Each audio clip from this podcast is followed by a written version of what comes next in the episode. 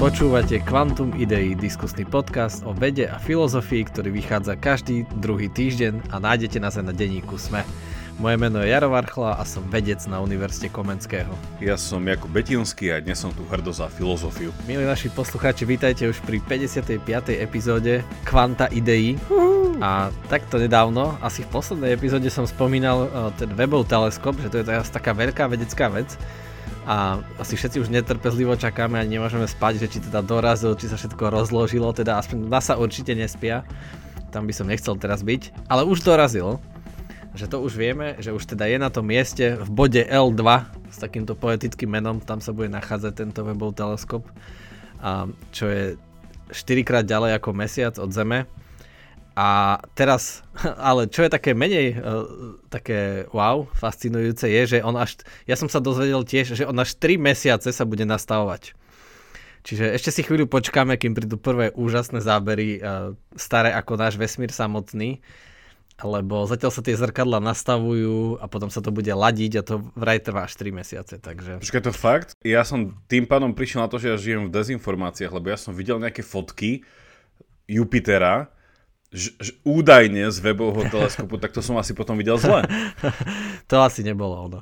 Ale akože mohlo to byť, lebo však sú tam aj nejaké také bežné kamery. Áno, áno. A tak to mo- môže byť ono, ale vlastne on sa bude pozerať trochu ďalej ako Jupiter, lebo Jupiter je nie, že v našej galaxii, to iba v našej malej sústave, ktorá je malý, malá časť galaxie, on sa bude pozerať akože tisíce a tisíce galaxií, milióny ďalej. A, takže môže byť, že to je odtiaľ, lebo určite tam sú aj nejaké e, bežné takéto kamery. Však stále je to bližšie ako Zem k Jupiteru, aj keď nie až tak veľa. OK, ale prečo to spomínam hneď na úvod? Lebo to tak, tak trochu aj súvisí s tým, o čom sa budeme s Jakubom rozprávať dnes. A, a to preto, že, že čo všetko sa o tom vesmíre dozvieme, že, to, to môže, môže byť šokujúce. A aj to, som hovoril, sa budeme pozerať veľa do minulosti, z nejakých 13 miliard rokov dozadu, pričom existujeme vo vesmíre, ktorý má približne 14 miliard rokov a tu je to tá naša téma, že a prečo existujeme práve v takomto vesmíre?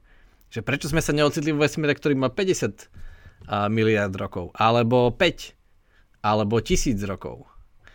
Alebo že prečo sme práve na tejto zemi a nie inde, že prečo sa tak stretli tie podmienky, že my tu môžeme byť. A o tom hovorí tzv. antropický princíp, a, a o tom sa budeme rozprávať, lebo to je uh, veľká vec aj vo filozofii, aj filozofia má k tomu čo povedať a, a takisto aj veda, že nakoľko vlastne to, že my existujeme, že my rozmýšľame, že my ten vesmír pozorujeme, nakoľko vlastne ovplyvňujeme to samotné meranie. A tak uh, Jakub, uh, čo antropický princíp a filozofia? Aristoteles niečo k tomu povedal? Chcel som povedať, že on to vymyslel, ale to by mi, nepre, to by mi neprešlo. Ja by som asi začal úplne tak jazykovo, aby sme sa všetci dostali na uh, jednu, čakaj, jak sa to bude po slovensky? Na jednu loď. Uh, po anglicky do jedného obrazu, po slovensky na jednu loď. Takže, aby sme, aby sme teda vystúpili na ten spoločný koráb, antropický teda z gréckého antropos, čo znamená človek a máme to aj v slovách ako antropológia, aj štúdium človeka a tak ďalej. Čiže antropický v zmysle, že nejaký princíp, ktorý e, poukazuje na to, že naša planéta Zem, alebo teda môžeme to nejako e, potom aj im, im, implikovať že ďalej, teda že celkovo, že vesmír, alebo keby sme chceli teda použiť aj uh, ten filozofický slovník, že realita, že nejakým spôsobom, že, že, že existuje uh, tak, že je nastavená, aby privítala život ľudí. Hej, že, že celý ten antropický princíp teda v, to, v tej nejakej kockej, keď má teda rôzne významy, ale teda, že hovorí niečo tak, že ten, že ten svet, tá realita, tá zem, na ktorej sme, že, že ako si to veľmi dobre zapadá do toho, že presne to sedí k tomu, aby sme tu boli práve my. Hej. Uh, no, čo k tomu má povedať filozofia, tak asi dneska to bude zaujímavé. Ale ja ešte, počkaj, uh, lebo... ešte chcem jazykové okienko, že ešte je aj taký film Antropoid a ten s tým nemá nič spoločné. Ďakujem.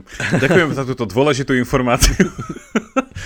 um, filozofia má s tým dočinenia to, že hlavne teda možno dneska otvoríme takú časť filozofie, z ktorej ja mám normálne aj, aj predmet som mal taký, čiže písal som tam nejakú esej.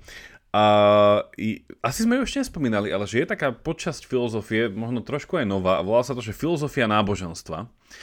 Ktorá rieši okrem takých vecí, čo by sme nazvali, že klasika je, že, teda, že otázka existencie Boha, akým spôsobom to, že na svete je toľko zla, jednoducho, že súvisí s tým, že či by mohol byť nejaký benevolentný boh alebo nejaké božstvo a tak ďalej. No ale, že tento uh, antropický princíp, alebo teda, že tie konštanty a tie rôzne, tie prírodné fyzikálne zákonitosti sú, že sú tak jemne nastavené do nejakej, neviem, desatinej čiarky až kde dozadu, nejakého čísla, že by, um, že keby som to niekde tam úplne ďaleko zmenil, tak už zrazu by tu nebol žiadny život.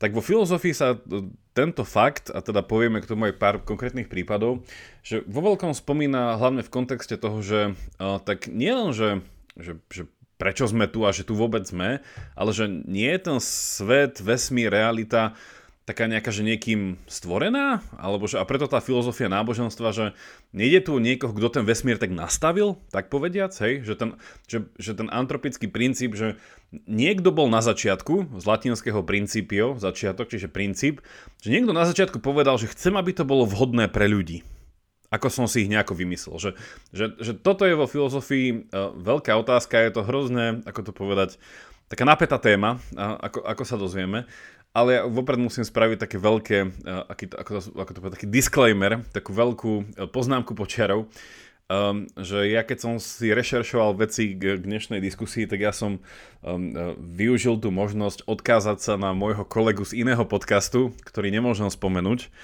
Um, a teda nájdete to v popise, kde teda môj kolega Andrej hovoril o tomto antropickom princípe, čiže v niečom som čerpal z neho a niečo si pozrel ešte pomimo to. A je to, je, je to fascinujúca téma. Uh, ja mám možno otázku hneď na teba, lebo ja som to, že keď som nad tým rozmýšľal, tak mne sa tam nejako nevyhnutne stále vracala aj tá, tá otázka, neviem, že ono by sa to tak dalo veľmi zjednodušene povedať, a toto, teraz sa vraciam veľmi dozadu v našej histórii podcastovej, že kedysi dávno sme odporúčali nie takú knihu, že prečo je radšej, prečo je skôr niečo ako nič, čo je presne táto otázka v niečom, že ten antropický princíp hovorí, že že, že zdá sa, že tá realita je nastavená na to, aby tu skôr bolo niečo ako nič. A to niečo dokonca, aby bolo niečo takej povahy, ako sú ľudia, ktorí potom nielen, že sa stiažujú sami na svoj život, ale vykazujú nejaký pokrok, nejaké poznanie toho sveta a tak ďalej. Um, a tá moja otázka na teba je, že, že ty to chápeš ako vedec aj z nejakého také, že, že vidíš tam aj inú nejakú možno perspektívu ako to, čo som načrtol, tá, tá filozofia náboženstva a filozofia Boha, že, že ako podľa teba veda pracuje uh, s týmto konceptom možno aj nenáboženský, ak sa to dá, lebo ja o chvíľku spomeniem vlastne, že vedca, ktorý prišiel s tým princípom a, a, a dáme takú krátku históriu tohto, že je to také nedávne mm-hmm. celé samo o sebe. Je, je to dosť nedávne, lebo lebo to, to si možno niekedy neuvedomujeme, ale to, aký je vesmír veľký a aký sme my v ňom maličký a že sa stále rozpína, to vôbec nie je taká stará myšlienka, že ešte Einstein a pred druhou svetovou vojnou vlastne všetci veci o tom veľmi málo tušili, skoro vôbec, že to prišlo až neskôr, a tie, tieto poznatky o vesmíre. No ale, ale dá sa to pozrieť aj nenábožensky, ale tam, tam to prechádza do tej, akože veci odlišujú, aby sme v tom mali jasno, také, také dve verzie toho antropického princípu a to je, že, že slabý a silný a ten silný ten znie úplne priam náboženský, tak ten silný hovorí, že že, že tým, že sú tie konštanty, ako, ako už si Jakub spomenul, tak, tak tesne nastavené, že, že trochu inak a my neexistujeme, alebo trochu slabšia gravitácia a my neexistujeme, neexistujú hviezdy, neexistujú planety, alebo trochu silnejšia a, a proste vesmír sa naspäť zrúti sám do seba a nikdy nevzniknú planéty, e, na ktorých by mohol vzniknúť život, tak všetko je to tak tesne nastavené, že ten silný hovorí, že vesmír je priam naprogramovaný na to, aby sám seba pozoroval že proste vesmír už v tom, ako vznikol, tak vlastne niekde má v sebe ako zakodované, že OK, že, že vznikne tu vedomie, ktoré bude pozorovať samého seba. Že, cez, že vesmír je naprogramovaný vlastne na, na vznik existencie, na vznik človeka, ktorý bude schopný ho pozorovať a opísať. Že ide k tomu od začiatku. Uh, tak to je ten uh, silný a ten slabý je, je taká tá slabšia verzia a proste, že uh, že, že, to, že my pozorujeme vesmír a opisujeme ho uh, len preto, že existujeme. Že preto nevyhnutné všetky naše poznatky sú akože skreslené, lebo, lebo vlastne zvyšujeme tak pravdepodobnosť toho, uh, tých konštant a toho tak akože na silu práve preto, že existujeme, že ho sme schopní pozorovať. Tak tak zanedbávame trochu iné veci, k čomu mal tak eh, Brian Green, tiež taký známy fyzik, takú peknú alegóriu, že keby sme chytali ryby, a tak keď máme nejakú veľkosť tej siete, ale tie malé ryby sa nám prešmiknú cez tú sieť, tak my môžeme a zase hodíme tú sieť našu a zase a vyťahujeme ryby, tak nakoniec urobíme nejaký záver, že všetky ryby, ktoré existujú, sú dlhšie ako 3 cm. Ale to vôbec nemusí byť pravda, lebo nám iba vždy tie malé ryby prešmiknú, čiže urobíme nejaký takýto zlý záver o, tom, o tej realite, lebo to, to malé nám prešmikne. A takisto ten slabý antropický princíp hovorí, že my vlastne zveličujeme to, čo pozorujeme a to, čo umožňuje našu existenciu a zanedbávame to ostatné. No a, a ako sa to z toho dá nenábožensky vyklúčkovať, ako si sa pýtali, Jakub, že ale však to stále vieš, keď som povedal ten silný, veď to je úplne náboženstvo, že vesmír vznikol a už to je naprogramovaný, v ňom bol človek, tak veci aj, aj cez tie cez tú interpretáciu kvantovej mechaniky, čo sme tu veľakrát spomínali, many worlds theory, že je veľa svetov, že existuje multiverzum, tak to je najčastejšie, kde sa to používa. Táto, tento antropinský princíp, že áno, tu je to veľmi tesne nastavené, ale to nie je v dôsledku nejakého stvoriteľa, nejakého jeho plánu, ale pretože tých vesmírov je obrovské množstvo a my sme sa práve ocitli v tom, kde to je možné. Čiže to, to, to že to vedie k tomu multiverzu, to je to veľmi, veľmi časté.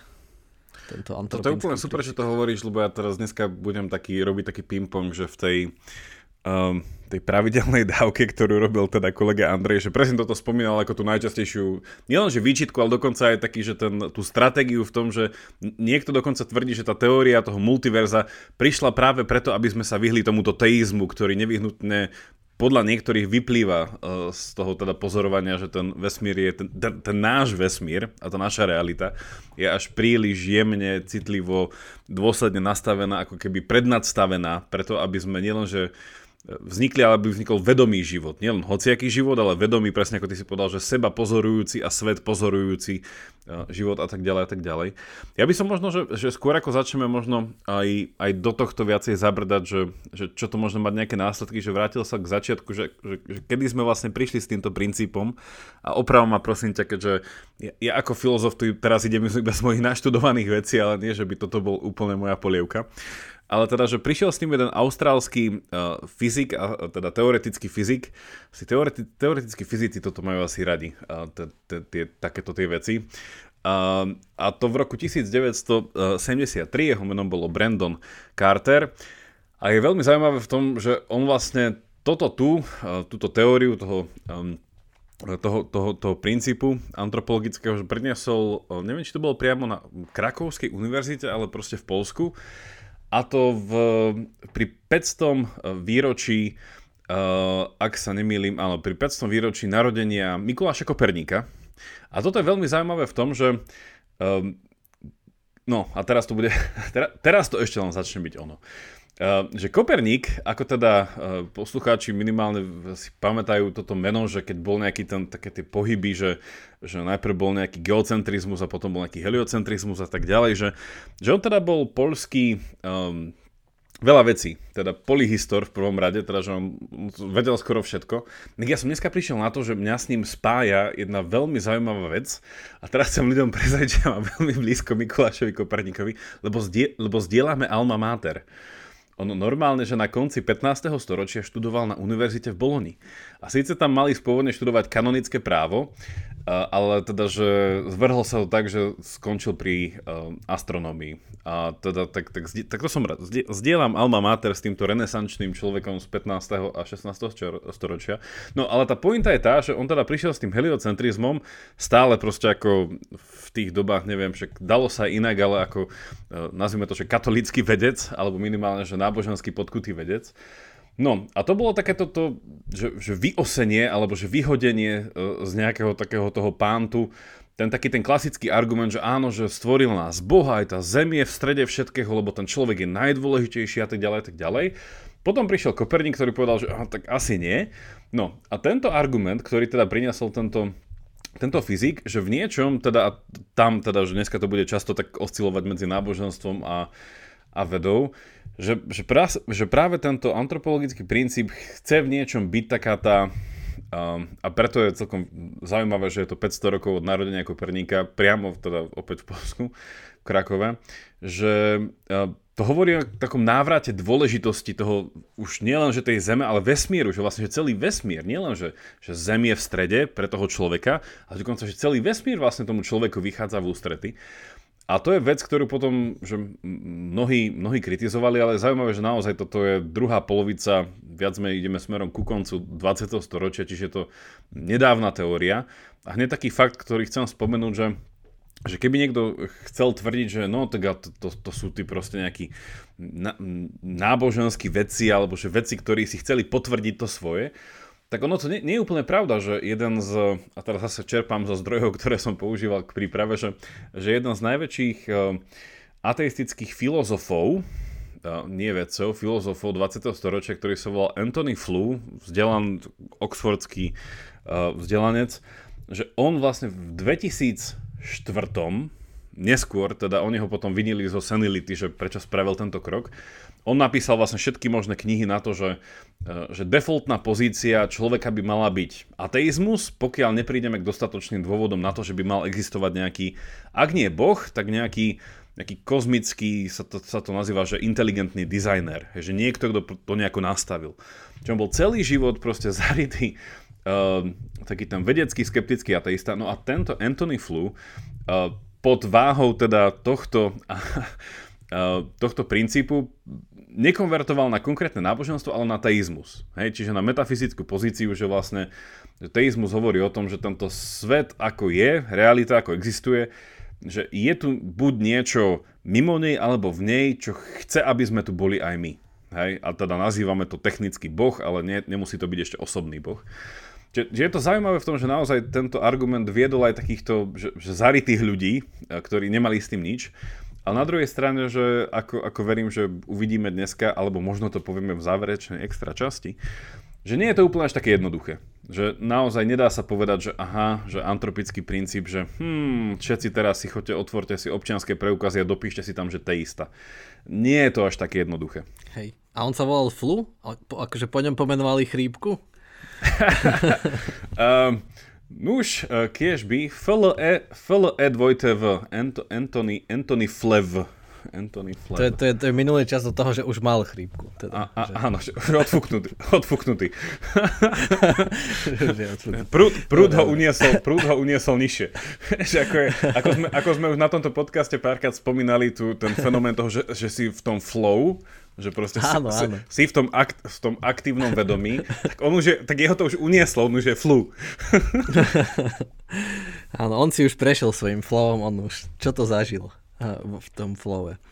Hej, hej, to, to, je, to je super, ako si, mne sa veľmi páčilo, ako si povedal, že dať si do občianského, že už som teista, že vlastne, to by bolo pekné, keby každý mal, ako možno niekedy tak za komunizm bolo, že v občianskom bolo aj povolanie, tak teraz by tam bola Jaj. nejaká metafyzická pozícia. Viete, zastaví tá policajt, že išli ste príliš rýchlo, ukážte občiansky.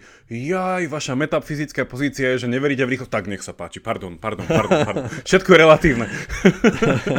Vzhľadom na rýchlosť svetla ste šli hrozne pomaly, presne tak, presne tak. No, Jakub to bolo aké dobré. Jakub hneď dal na správne, dal to hneď nás, akože uviedol, že relatívne neznamená, že to je relatívne k niečomu, takže super, Jakub. Jakuba tento podcast niečo učí, vidíš to. No. Tak hej, ten, ten, tento flu, čiže ako k tým prešiel, a to, to som nevedel, že, že to bolo na 500 výročie Kopernika, ale myslím, že to, čo vtedy Carter predniesol, to bola práve ten slabý antropický princíp a neviem, či mu vtedy práve Hawking mladý Hawking a ešte s nejakým Collinsom. Uh, neviem, či v následnosti na to, alebo priamo na tej konferencii mu odporovali a vlastne ho tak doplnili, že, uh, že to vlastne vedie k tomu multiverzu. Že oni povedali, že, že nie, nie, nie, že to nie je tak náboženský, ako to uh, ty naznačuješ, ale že v skutočnosti je tých vesmírov hrozne veľa a možností veľa a my sme sa iba ocitli akurát v tej, ktorú môžeme pozorovať. Čiže, čiže myslím, že, že, že tak to vtedy bolo, ale, ale je to fakt zaujímavé. Že je to do, dobrý kontrast. Mi napadlo, že taká sinusoida, že vlastne ako si povedal, že Koperník to znova akože vyvrátil ten geocentrizmus, že aha, už zase nie sme, zo všet, nie sme v centre všetkého, že slnko je, tak to tak akože odstupuje, že vesmír, OK, asi nie sme v ňom až taký dôležitý, ale potom sa to znova vracia cez, neviem, ako cez kvantovú, hej, zrazu sme si uvedomili, že aký je pozorovateľ dôležitý Ja potom som zistil, že ale vesmír sa strašne rozpína, tak zase sme tak, že o, tak asi zasa nie sme dôležití. Ale potom sme zistili, že vlastne je to že neuveriteľne vyladené. Tam je taký pekný pojem, v angličtine sa použije, že fine tuning. To je vlastne skoro ekvivalent toho antropického princípu, že, že vlastne celý ten náš vesmír je tak fine tuned, finely tuned. Uh, tak, uh, tak zase nás to tak vrátilo. Ale ono to má ešte akože ďalšie implikácie, nielen multiverzum, ale práve tento antropický princíp, napríklad keď ste počuli, so sme sa bavili asi aj s Peťom Jedličkom, keď tu bol o panpsychizme, tak to je vlastne tiež dosledok antropického princípu, lebo my si uvedome, že my máme vedomie a my dokážeme pozorovať celý ten vesmír.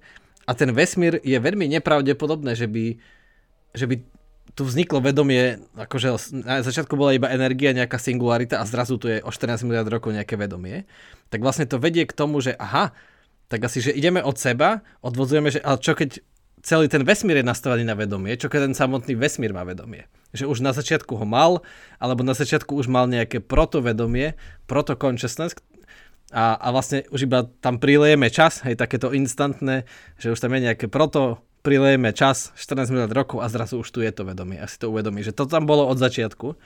Čiže to k tomu vedie. A taký druhý dôsledok, taká ďalšia vedecká teória, o ktorej sme sa ešte nerozprávali, ale možno budeme neskôr, lebo v poslednom čase ma zaujali práve tieto teórie, ktoré hovorí, možno už ste určite niekde čítali a počuli, že žijeme v simulácii, ale to je také akože populárne zjednodušenie, ktoré hovorí o tom, že uh, vlastne vedecký pohľad, že základom všetkého nie je hmota, ale informácia že za tou hmotou je vlastne tiež informácia. A to je tiež také veľmi antropické, lebo my dokážeme pracovať s informáciou a vidíme, že, že prečo nejaké čísla konštanty dokážu skrotiť celý vesmír, hej? alebo dokážeme teraz vypustiť ten webov teleskop ono to všetko nejako funguje, že my ho dokážeme skrotiť a teraz tu eh, máme internet a, a, a podcasty proste a auta a pomocou informácie, pomocou nejakej matematiky, nejakých konceptov dokážeme skrotiť realitu tak to tiež tak vedie, že OK, tak asi je to tak nastavené v tom, že nie my si tu používame informáciu len tak, ale všetko je vlastne informácia. Že, že ten vesmír samotný je jedna veľká informácia. Hej? A to už je ako zase podobné, ale bližšie náboženstvu, že keď sa povie, že, že celá existencia je Božia myšlienka tak to je také, že je to tak to je úplne, mne, mne sa hrozne páči ten tvoj záver, teda jeden z tých možných záverov, že antropický princíp znamená existencia podcastov. To, to sa mi páči. ja iba to využijem na malú reklamnú súku, že ak sa vám páči konkrétne tento podcast, tak na závere každého podcastu uh, máme taký, také extra domluvení, taký extra obsah, ktoré môžete získať iba za uh, cenu dvoch odrieknutých káv, keď sa stanete našimi podporovateľmi cez Patreon. Ďakujeme tým, ktorí už ste a teda link, ako sa k tomuto dostanete, je v popise tohto podcastu a teda naozaj tie závery, ako aj ja rozvykne povedať, že ono tam vždycky až zaznie tá pravda. No, ak nás počúvate a nadchýňa vás to, akože počkajte na to, čo je v tom extra obsahu. To akože, to, to, je, to prevyšuje antropický print. To, to, to, to sú také konštanty, ktoré my tam prezentujeme v tých záveroch. oni sú tak veľmi fine-tuned, oni sú tak jemne, veľmi jemne vyladené na to, že e, dopovedajú to, čo, sme, to, čo sa nám nepodarilo komunikovať. Hej. Mňa napadla ešte jedna taká, čo si ty hovoril, teraz taká jedna uh veľmi nevážna, ospravedlňujem sa posluchačom, že dneska som tak menej vážny, ale je piatok, a taká, tak, taká nevážna reklama, keď už si spomínal aj toho Koperníka, lebo aj Jakub studoval v Boloni, takže keď neviete, čo chcete študovať, choďte na University of Bologna a nakoniec aj tak budete robiť niečo úplne iné. lebo Koperník tam išiel študovať kanonické právo, nakoniec vymyslel heliocentrický model a Jakub tam študoval nejakú ekonómiu a nakoniec je podcastolog, ako vidíte, slash filozof. Podka- Takže presne, ak ste, ak ste nerozhodní, choďte tam, čo si pamätám, mali tam vtedy aj dobré štipendia, takže ozvite sa na náchod. Presne, aj tak to nebude, aj tak to skončíte niekde úplne inde. Z toho, čo hovoríš naozaj, že on to zaujímavé, že aj ten pán psychizmus, opäť, že to je také uh, potenciálne náboženská teória, v tom, že ak všetko by bolo, že no, že pán psychizmus, že, že, že všeho, všeho, nie všeho mír, ale všeho mysel a teda mysel je nejaká tá, tá kapacita, alebo teda ten potenciál na, na spracovanie informácie, alebo teda na nielen jej spracovanie, ale aj pochopenie a reakciu naň, hej, Uh, tak ono je potom veľmi zaujímavé a mne sa to tak trošku spojilo s tým, že ja teraz uh, som na takom online kurze uh, s takými dvoma, uh, taký manželský pár to robí A je to veľmi zaujímavé, že to o biológii, evolúcia takých, že, tých, že nejaké revolúcii, čo sa stala v biológii za posledných proste nejakých 50 plus rokov, a je to úplne pre mňa fascinujúce, lebo sa tam cítim, ako keby som rozprával inou jazykovou sústavou e, zrazu. Takže, ale tá otázka, alebo teda minimálne to vec, čo som spomenúť, je, že už v prvom stretnutí, keď sme sa naozaj rozprávali o, neviem, takým e, pololaickým jazykom o vysvetlení, že genetiky, hej, že čo sa to vlastne kóduje a že, že čo je to tá informácia, hej, ktorá sa vlastne nachádza v tom géne a tak ďalej a že bolo úplne krásne, že, že, že tí ľudia, čo to učia, proste, že fakt, že klobúk dole, že mladí Slováci, tam jeden Harvard, tam jeden Oxford a tak ďalej a že, že úplne krásne bolo hneď v prvej hodine zaznela taká otázka so žmurknutím na mňa ako účastníka, keďže sa poznáme, že no, že viete, ale ono my fakt nevieme, čo to tá informácia je. Že, že čo je to informácia? Že to že nula jednotka? Hej, že, že to je informácia, že informácia, že keď, že keď niečo prejde a tým pádom proste hej, vznikli počítače a tak ďalej, že, že informácia je proste nejaký, nejaký potenciálny výpočet, že, že, že a tak ďalej. No a že nie, že informácia je, že, že hrozne, že to je koncept, ktorý je akože veľmi tajúplný, i keď sa to zdá, že však jasné, však poviem ti nejakú informáciu, ale že čo si mi povedal, že pravdu, tvrdenie, názor? A na čom si ho podložil na nejakej skúsenosti. To znamená, čo, že každá informácia vychádza zo skúsenosti a čo podkladá tú skúsenosť? Taký interpretačný rámec. A, a idem ďalej, idem ďalej. A keď sa človek rozbije, mne sa to hrozne páči, že, že to, to si ma vlastne ty naviedol na to, že keď si ešte bol v Oxforde, na toho, na toho pána, ktorý sa teda venuje, on vtedy bol riaditeľ, už teraz nie je toho Oxfordského centra pre jak sa volá, štúdium informácií, alebo informačné Internet, centrum. Internet Institute sa to volá asi. Tak, a teda, že dá, dáme na to link, uh, ne, už to prvé meno si nepamätám, ale teda Floridy sa volal. A on mal takú sériu kníh, také štyri knihy, ešte stále to nedopísal a on sa to volá, že v jednoduchosti, že filozofia informácie. A to teda, že to je naozaj, že teraz také cutting edge, že veľmi e, aktuálne, že, že on robí taký, také, také filozofické bádanie, analýzu v tom, že sakra, že čo to tá informácia vlastne a to je hrozné zapeklitý termín, lebo už len keď si to doslovne roz, rozložíte, že je to vlastne nejaká niečím naplnená forma, hej, a tu samozrejme žmurk, žmurk Aristoteles, že, že, že v niečom je to hrozné zvláštne, že ak toto, ako ty si povedala, táto otázka ma naozaj ako v niečom aj mňa donútila sa trošku zastaviť, že ak by to nebol nielen, že ako kedysi atóm, alebo teraz akože ešte nižšie kvarky a tak ďalej, proste v nejakom kvantovom tom, tej realite, že e, že neviem, tam za kým sa termínom operuje, že čo je ten najmenší nerozbiteľný prvok, ale že, že ak by to bola informácia, čo je ten najnižší možný nejaký element, nazvime to tak, e, alebo teda keď sme mali tie 4 e, elementy plus 1, tak my fakt nevieme, čo to tá informácia je. Že ono je to, že, ona môže byť v niečom všetko, ale súčasne sama o sebe už je niečo, aby sa niečím mohla stať. Že vlastne, že nevychádzame tam nejaké ex nihilo, že tá informácia je stelesnené nič. Že ona už v podstate, že má v sebe to, tú formu, ne, že je to nejaký, že, že vie, ako to platonovské dialógy vedeli tak veľmi krásne znázorniť, že ona už je schopná prijať že je nejaká recepčná. Hej?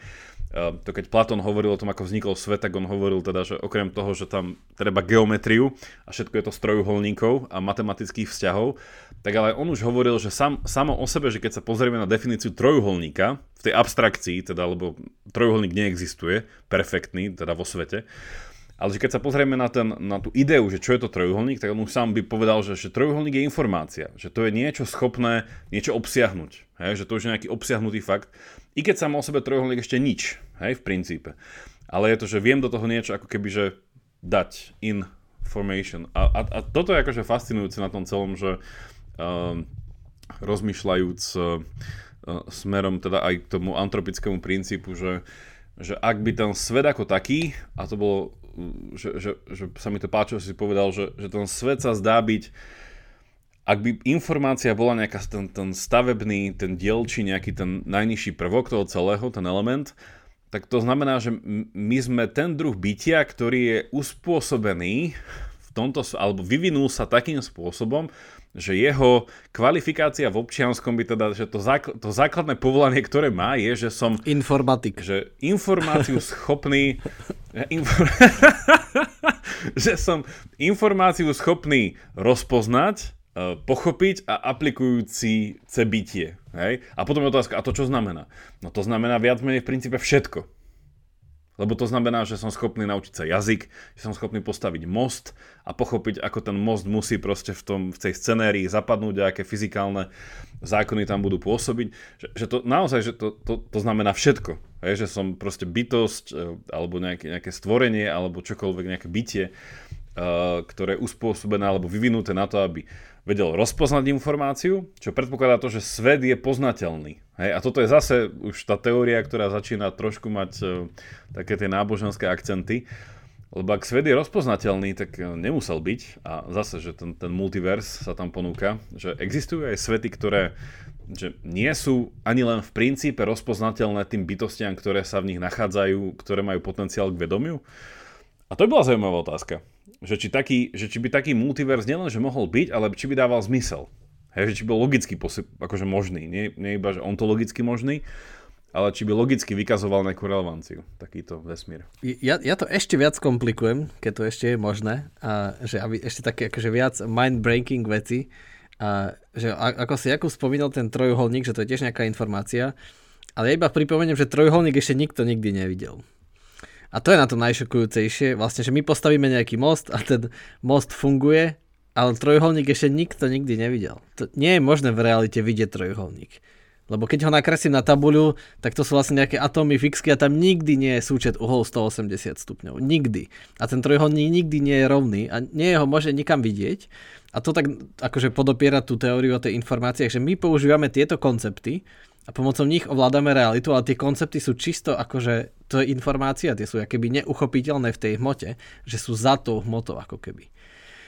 No, ale, ale a potom ešte k tomu multiverzu, že sa nám zdá, že wow, že to, čo vy povedali Hawking s Collinsom, že OK, že zrazu sme opäť akože dole na tej sinusoide, že sme zase bezvýznamní, lebo však tých multiverzov môže byť nekonečne, my sme v jednom z nich, ale nejakí múdri ľudia vymysleli aj protiargument na to a je tiež úžasný, a, a prirovnali to, že OK, ale že tu môžeme tiež urobiť nejakú tú takýto Kahnemanovský bias, ale to už je ďaleko za Kahnemanom, to je taký veľmi abstraktný, a, taký bias vedecký, že ale my tu robíme tú assumption, že to je ako v kasíne tie multiverza.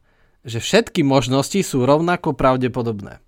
Hej? Že všetky konštanty sú akéby rovnako pravdepodobné a my sme sa ocitli, napríklad, že gravitačná konštanta môže mať toľko, toľko, toľko, hej, myslím to, to G, to kappa, tých 6,67 x 10 na minus 11, takže môže mať aj 5 hodnotu, aj 4 a všetky sú rovnako pravdepodobné, lenže tu už robíme tu assumption, že to je ako v kasíne všetky možnosti sú rovnako pravdepodobné, ale nejako nevieme povedať, že táto, že táto assumption, tento predpoklad je rozumný. Lebo čo keď nie je? A tu zase môžeme ísť za to a povedať, že, že, že robíme chybu, že na základe toho, že, že pozorujeme jeden vesmír, kde sa nám zdajú akože perfektne hodené, usudzujeme, že všetky ostatné možnosti sú rovnocenné. A to sa dá stále obísť tým, že nie sú. Čo keď tie konštanty sú dôsledkom niečoho iného a to je znova nastavené, nadeterminované a tým pádom je iba jeden vesmír, hej? Napríklad, že vy pozorujete, že padli všetky šestky, napríklad dám, hej, nám padli všetky šestky a povieme, že 10 šestiek, tak to je jaká náhoda a my žijeme v tomto, máme šťastie, lenže my vidíme iba tieto šestky. Čo keď všetky kocky sú samé šestky? Čo keď tie gravitačné, čo keď tie konštanty nemôžu byť iné? Že čo keď to sú samé šestky? Alebo čo keď ostatné strany sú maličké a tá šestka je proste obrovská? Že tu vidíme, že, že tu je táto, že robíme tento, túto chybu a nevieme vlastne vysvetliť, že prečo by mali byť ostatné možnosti rovnako pravdepodobné. Hej, že zase sa dá vrátiť k tomu silnému antropickému princípu, že možno predsa, že keď už nie je nejaký inteligentný dizajner, tak je keby vesmír sám chcel byť pozorovaný cez človeka, cez nejakú myseľ.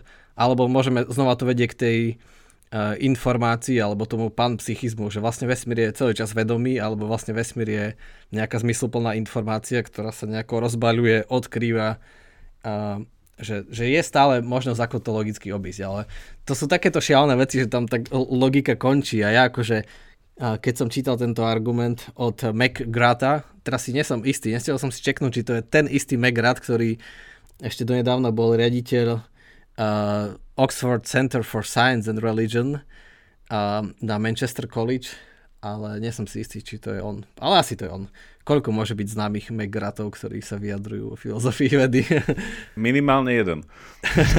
Minimálne jeden, áno. To je, to, ten predpoklad, ktorý robíme. Tak asi, asi to je on. Ono, opäť, že, že tento multivesmír, ak by sme to poslovenštili, ja, ja tu mám takú citáciu z nemenovaných zdrojov už od spomínaného Briana Greena, teda súčasného fyzika, neviem, či sa nemýlim aj kozmologa, ale teda, že on je, on by sa nachádzal v tejto diskusii, ak sme teda do toho dali už nejaký ten teizmus, že on by sa nachádzal v tom neteistickom alebo že neveriacom uh, planetáriu. No on má takýto zaujímavý citát. Uh, uh, citujem. Vyvracia azda multivesmír Boha? Neviem. Namiesto toho môžete povedať, že Boh je aj tak ešte väčší, že nestvoril len jeden vesmír, ale celý multivesmír. Ja vás k takémuto uvažovaniu ani nepozbudzujem, ale ani vás od neho neodrádzam. Ak by ste však chceli rozmýšľať týmto spôsobom, multivesmír vám to nejako nezakazuje. Konec, konec citátu. Čiže že, že, že to, to, toto bola akože jeho taká reflexia na to, že, že stále sa dá potom povedať, že tak ak a toto je niečo, čo by som chcel teda, o čom som chcel hovoriť ja v záverečnom extra obsahu dneska. A, že, že toto sa nadpája, táto, ak tento um, princíp by chcel niekto využiť na dôkaz existencie Boha, v tom nejakom teistickom chápaní, tak ono to nadvezuje na taký starší a širší argument, ktorý sa klasicky nazýva, že kozmologický argument ku ktorému by som sa teda chcel e, dostať a trochu približiť. A možno sme o ňom už aj hovorili niečom, že samotná existencia vesmíru vyžaduje, že by teda uh, mal nejakého dizajnéra inteligentného, nejakého stvoriteľa uh, a tak ďalej.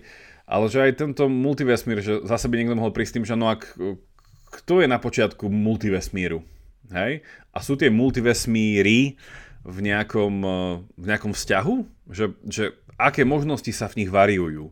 a v čom sú tie možnosti navzájom prepojené v nejakých vzorcoch, ak vôbec, alebo sú úplne náhodilé a či tá náhodilosť práve nie je ten spôsob, ktorý je tá usporiadanosť medzi...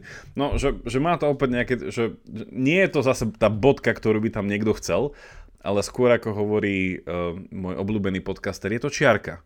Alebo také tri bodky, že, že zase to vyžaduje nejaký tento. Ale možno ešte vec, ktorú som nespomenul, uh, je, že, že celkovo pri tomto našom... Uh, antropickom princípe, že mm, ako aj ty si povedal, že je silný, slabý a dokonca jeden filozof, ktorého poznáš aj ty, keďže to je v rámci takého uh, sféry uh, umelej inteligencie a nejakého posthumanizmu a tak ďalej, že Nick Bostrom samotný samotný.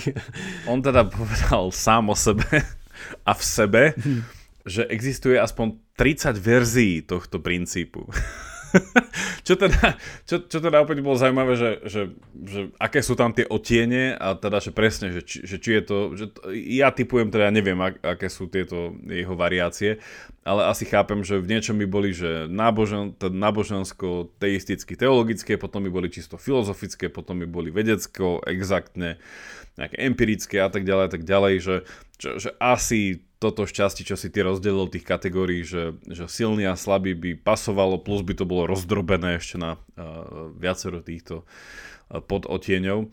Čiže to iba na počiarknutie toho, že keď hovoríme o um, antropickom princípe ako nejakom vysvetlení alebo nejakom pozorovaní, ktoré by chcelo poukázať na um, nejakú takú pekuliaritu toho sveta, v ktorom sme, hej, že to samo sa dá vysvetliť alebo interpretovať mm. hrozne veľa mm. spôsobmi. Mm. Pekuliarita, to si vymyslel dobre nové slovo. to som ešte nepočul po slovenčane. E, toto. To už je v slovníku. To už je, je v slovníku. To fakt? Jasné. Musí sa obrátiť na jazykovedný ústav Ludovita Štúra, pozdravujeme. Presne viem, kde sídli, ale tú ulicu si neviem nikdy zapamätať. A, ale áno, áno, už pekuliárny už je aj slovenský výraz. Hej, tak je, je, je, veľa, je veľa možností, ako, ako formulovať tento antropický princíp a vlastne uh, ale to iba malo by poukazovať, že to množstvo definícií, že akokoľvek sa za, pozeráme na svet, že či uh, ako biológovia cez život, alebo ako, neviem, ako programátori cez kód, alebo matematici, proste cez čísla, cez uh, fyzici, tak, alebo filozofi, tak stále sa nejak vraciame, že chceme byť objektívni, ale stále ako si sme v strede. Že stále sme determinovaní tým, čo my vidíme a čo my pozorujeme a, a tým, že pozorujeme stále viac a viac a, a sa nám zdá, akože ešte existuje aj antirealizmus, o čom sme sa niekedy dávno, dávno rozprávali úplne v prvých častiach, ale je to taký menšinový vedecký názor, že skôr sme realisti, že sa nám zdá, že stále vieme viac a viac o našej realite, tak stále z hociakého pohľadu existuje aj biologický antropický princíp, že stále sa nám zdá, že my sme nejako v strede a že stále nám je nejako zázračne umožnené to všetko pozorovať a chápať a dostávať sa do toho hĺbšie. A to je, to iba poukazuje na to, že aha, že, že ten antropický princíp je uh, že či už, to už je jedno, čo máte v tom občianskom, ale že nedá sa mu vyhnúť. Že takisto ani, ani teisti, ani ateisti, že nedá sa veľmi ho ignorovať, že dá sa ho nejako obiť cez multiverzum, ale aj to má svoje slabiny, alebo tak, ale, ale že stále je prítomný. To je iba krok ďalej, čo sa zase dá napadnúť. Ja by som že dve, dve veci chcel k tomuto povedať, že jeden, a prvá je, že ja viem, že už som to spomenul v našich podcastoch a neviem presne kde, ale je to citácia, ktorú ja mám doteraz poznačenú a teraz som si ju zase našiel v mojich poznámkach. Od jednej poľskej, zase keď už sme v tom Poľsku, pozdravujeme Koperníka pár storočí späť, uh, od jednej polskej astrobiologičky, hej, čiže to je naozaj rozmýšľanie, že čo je to život mimo našu planétu, hej, že, že akým spôsobom, teda že nie, že hľadáme život vo vesmíre, ale že ako ho hľadáme, tak čo hľadáme, že tam je naozaj ten predpoklad toho, že ako si definujem, lebo však poviem, že tak hej, tak tam bola voda, alebo minimálne kráter, tak tam musel byť život, lebo život, ako ho poznáme, potrebuje vodu. A to je, že a je to, to, to, čo sa dá chápať ako život len? Hej, že, že viem si predstaviť, že niečo živé, a, a to teraz akože sa naozaj dostávame do tých akože ultimátnych koncepčných nejakých proste uh, pascí, že, že, že prečo by len táto forma života mala byť to, čo sa nazýva životom? Že, že je aj forma života inak ako na uhlíku? Hej, že prečo? Aj, prečo tá voda stále? No každopádne, ale teda, že vychádzajú za toto, toto už samo o sebe, inak teraz mi to vlastne doklaplo, že, že táto definícia života, ako ju teraz predstavím, už vychádza z toho antropického princípu, lebo predpokladá, že život je nejaký derivát toho života, ako ho poznáme.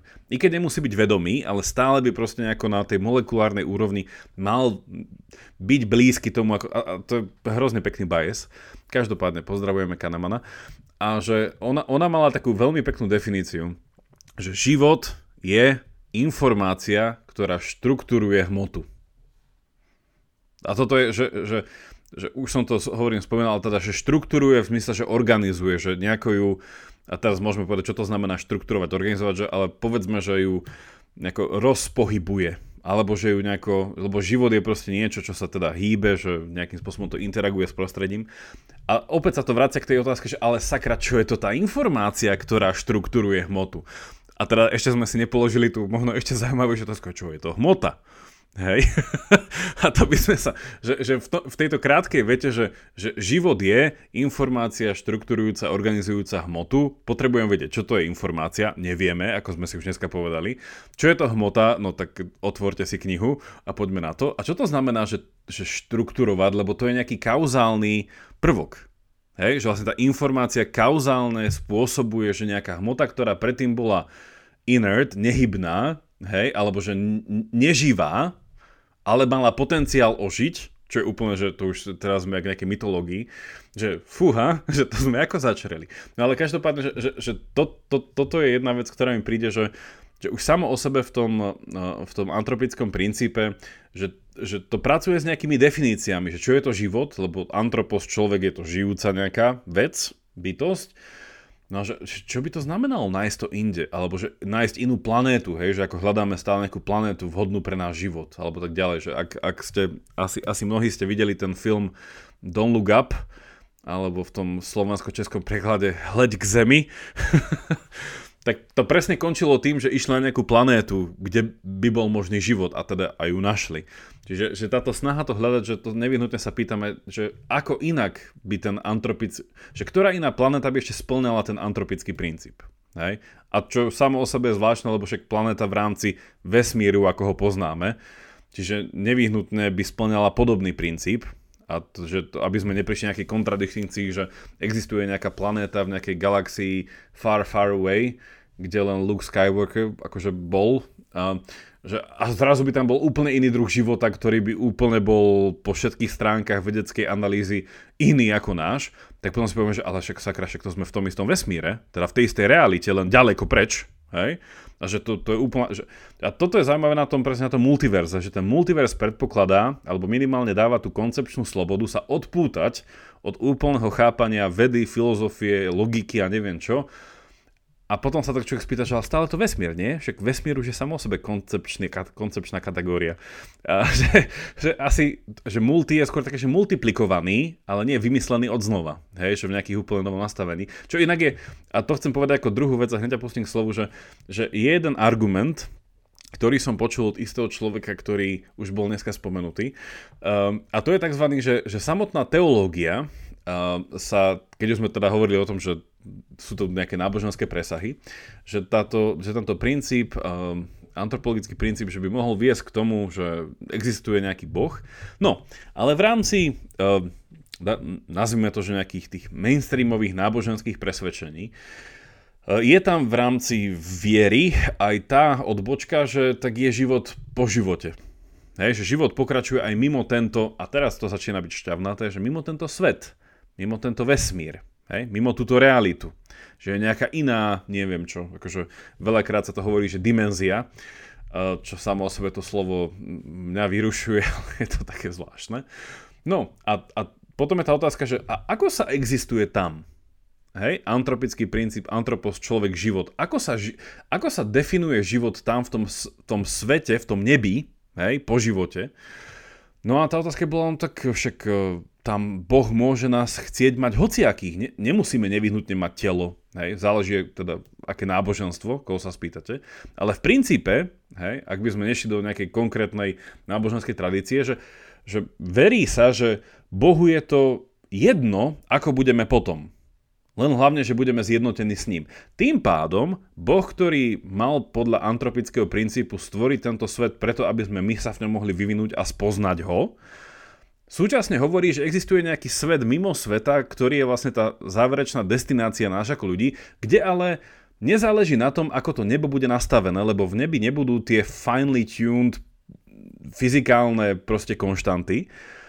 Tým pádom toto je taký že zaujímavý protiargument proti tomu, že tak tým pádom to, že je tento svet nastavený tak, že sme sa tu mohli vyvinúť, vlastne vôbec nevedie k Božej existencii. Hej, to, som, to, že to, to bol ten argument, že, že samotná teológia si vie položiť takúto hypoteticko-experimentálnu otázku, ktorá cez nejaký ten finálny stav neba, kde by vlastne vôbec nemuseli platiť fyzikálne zákony ako na Zemi, alebo teda v našom vesmíre, ale potom niekto povie, že a nie je to zase teória toho multiverza, že nebo je iba iný verzum, hej, a zase to, čo sme sa rozprávali predtým a napadnem to a tak ďalej, a tak ďalej minimálne som to chcel spomenúť ako zaujímavý point, že nebom sa dá vyvrátiť zem. Tak som to chcel povedať. teda špeci- špeciálnosť zeme, nie? Špeciálnosť zeme. Tak, áno, áno, že, nebo, že existenciou, že potenciálnou existenciou neba sa dá vyvrátiť špecifický charakter zeme v úvodzovkách zeme vesmíru reality, v ktorom sme uh-huh. teraz. Uh-huh. Hej, tak to, to je akože, wow, to, to som nepočul ten ar- argument, je to také, že asi aj ja spotrebujem chvíľu, aby som to spracoval, že, že čo teda z toho vyplýva a ako. Ale, ale hej, uh, uh, nenapadlo, že ako si spomenul tú astrobiológiu, a že, že tak ako to platí, že či existuje život vonku, tak takisto vlastne tá, že, že existuje život na Zemi je veľmi špecifické a, a vlastne to splňa strašne veľa podmienok, že keby bol vesmír mladší, tak by nebolo dosť ťažkých prvkov, nebol by uhlík, nebolo by dosť uh, kyslíka, lebo tie vznikajú v, v hviezdach proste a v, po výbuchu supernov, že nemôžeme sa ani ocitnúť uh, v mladšom vesmíre ani v staršom, lebo zase vtedy by už všetky planety aj Slnko o chvíľu vyhasne, no teda nie o chvíľu, ešte, ešte chvíľu vydrží, tak o takú dlhšiu chvíľu, takže by už uh, vyhasne väčšina hviezd, planety zaniknú, takže je to také, že aj to je tak, aj zvonku je to tak naladené, to astro. A vždy, keď počujem astrobiológiu, A tak sa mi vybaví taká príjemná spomienka, lebo uh, mal som tu čase uh, obedovať jeden rok a večerať v tej jedálni v Balliol College. A tam bol taký veľký obraz a ten vždy ma tak zaujal a to bol také, bol také židovské meno Baruch Samuel Blum, Blomberg. Uh, a on bol vlastne niekdajší uh, šéf uh, Balliol College, Master of College. A on vlastne uh, bol prvým šéfom uh, NASA Astrobiology Institute tak odtiaľ si ho vždy pamätám, lebo to bol taký usmievavý pán a na tom veľkom obrovskom obraze a, a, a, za, za niečo dostal aj Nobelovú cenu. Tak, o, tak astrobiológia to je hej, tak tá polská astrobiologička. Ale tá definícia, čo si povedal, to je wow. To je úplne úžasná, že informácia, ktorá, ktorá štruktúruje hmotu. Hej, ale pre mňa už z toho, že ako je to naformulované, vyplýva, že informácia je za hmotou, lebo očividne, že nie je hmotná, lebo ona s tou hmotou niečo robí. Takže je, je taká, že taká úplne, úplne za tým. No a, a tu iba znova tak už na úplný záver poviem, že však to, sa, to je možné, že čo sa zase že môžeme byť zvedaví a máme sa na čo tešiť nie iba na ďalšiu sériu Vyčera, ale aj na niečo ďalšie. To je tie poznatky z webového teleskopu, lebo tam sa môžeme niečo aj ďalšie dozvedieť o tej astrobiológii, ale aj o antropickom princípe. Lebo stále sú ľudia, ktorí si myslia, že, na, že tieto fyzikálne konštanty, ktoré berieme, že sú všade rovnaké, že možno vo veľkých vzdialenostiach v iných častiach vesmíru nie sú rovnaké. Že možno aj v rámci toho vesmíru existujú nejaké oázy, kde zákony fungujú trochu inak. A to by bolo zase, akože to by trošku zamiešalo tie karty, že čo si myslíme a tak. A my sa to nedozvieme priamo, však nám nikto nepríde a nepošlo, neuvidíme tam, že názvy tých konštant, ale proste všetky tie predpoklady, čo máme, že zrazu nebudú sedieť a to bude to taká krásna detektívka, že o, a prečo to nesedí? Že my sme čakali, že uvidíme to z tých galaxií vzdialených a zrazu vidíme niečo iné. Tak akože na, na to sa veľmi teším, ale tak je to asi menej pravdepodobné, ale je to stále možné. Dokonca je stále možné, že v niektorých častiach vesmíru prevláda antihmota a nie hmota. A teda, a že zákony tam sú možno nastavené inak. Že sú to také bubliny a v tom našom vesmíre, v tom jednom, kde tá realita funguje trochu inak. A to by, to by akože, wow, to by, to by počkej, bolo úžasné, počkej, keby niečo že, také, že Ty chceš povedať, že keď tam prevláda antihmota, tak tým pádom tam prevláda antiinformácia a tým pádom sú tam konšpiračné teórie? Antiinformácia, tak neviem, tak to možno nám to pomôže rozbaliť, že či to je teda o hmote alebo o informácii. No, alebo, alebo, alebo také, že keď sa tam budeme pozerať, tak chytí vírus ten webov teleskop, lebo vlastne... informačný. Ale, ale ten, presne, ale toto je inak pekné, že teraz sme si vyjasnili tú, e, tú, tú analogiu s tým, že prečo sa slovo vírus používa minimálne dvojtváro, že nie len v biologickom svete, ale aj v tom informačnom svete.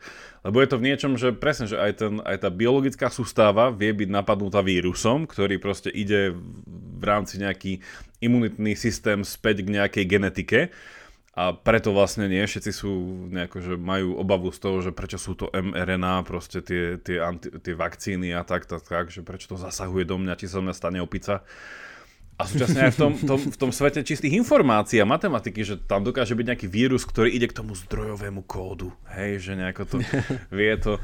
E, každopádne som rád, že, že dneska to vedie k, takej, k takému, takému pokornému, nenazval by som to skepti, skepticizmu, ale takému pokornému realizmu, že, že o tej realite akože stále nevieme akože väčšinu vecí, akože aj keď sa zdá, že vychádzame z nejakého istého poznania, a možno aj tento antropický princíp, že ako to vyzerá, že by to mohlo byť, že, že sa mi na tom páči, že je ako, že vnímam to, keby som si mal staviť v, nejaké, v nejakom pokry, že mi to príde, že, že, že tá stávka by bola taká, že celkom 50 na 50, že, že 50%, že áno, môže to dokazovať nejakého boha, ale súčasne 50%, že vlastne, že vôbec nie, lebo nevieme.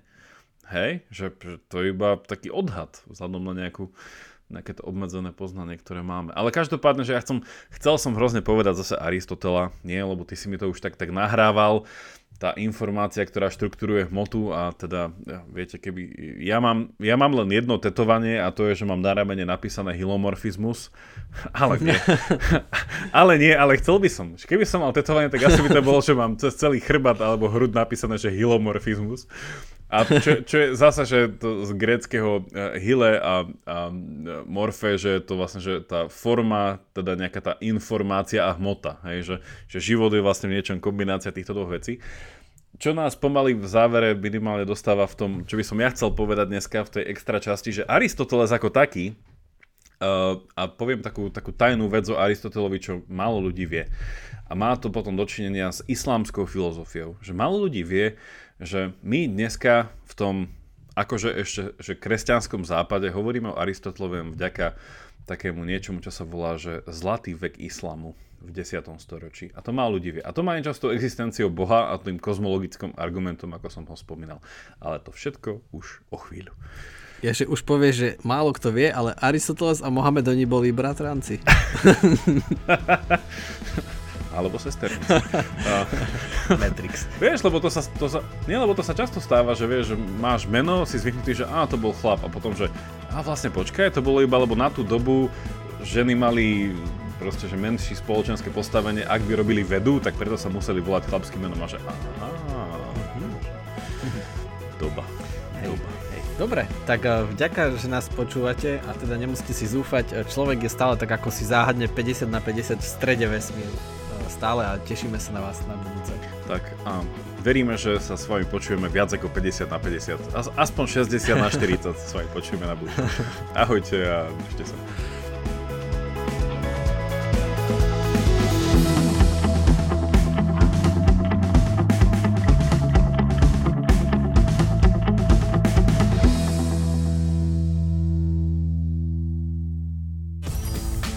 Čo sa potrebujeme naučiť, aby nás umelá inteligencia neobrala o prácu? Ako prelomili Kočnerovú trému? A na čom najviac zarába Apple? Ja som David Tvrdoň. A ja som Andrej Podsúbka a každú sobotu v podcaste Klik s Davidom rozoberáme nové správy o technológiách a sociálnych sieťach. Náš podcast Rodiny Sme nájdete na sme.sk lomka klik alebo všade, kde sa dajú počúvať dobré podcasty. Každú sobotu.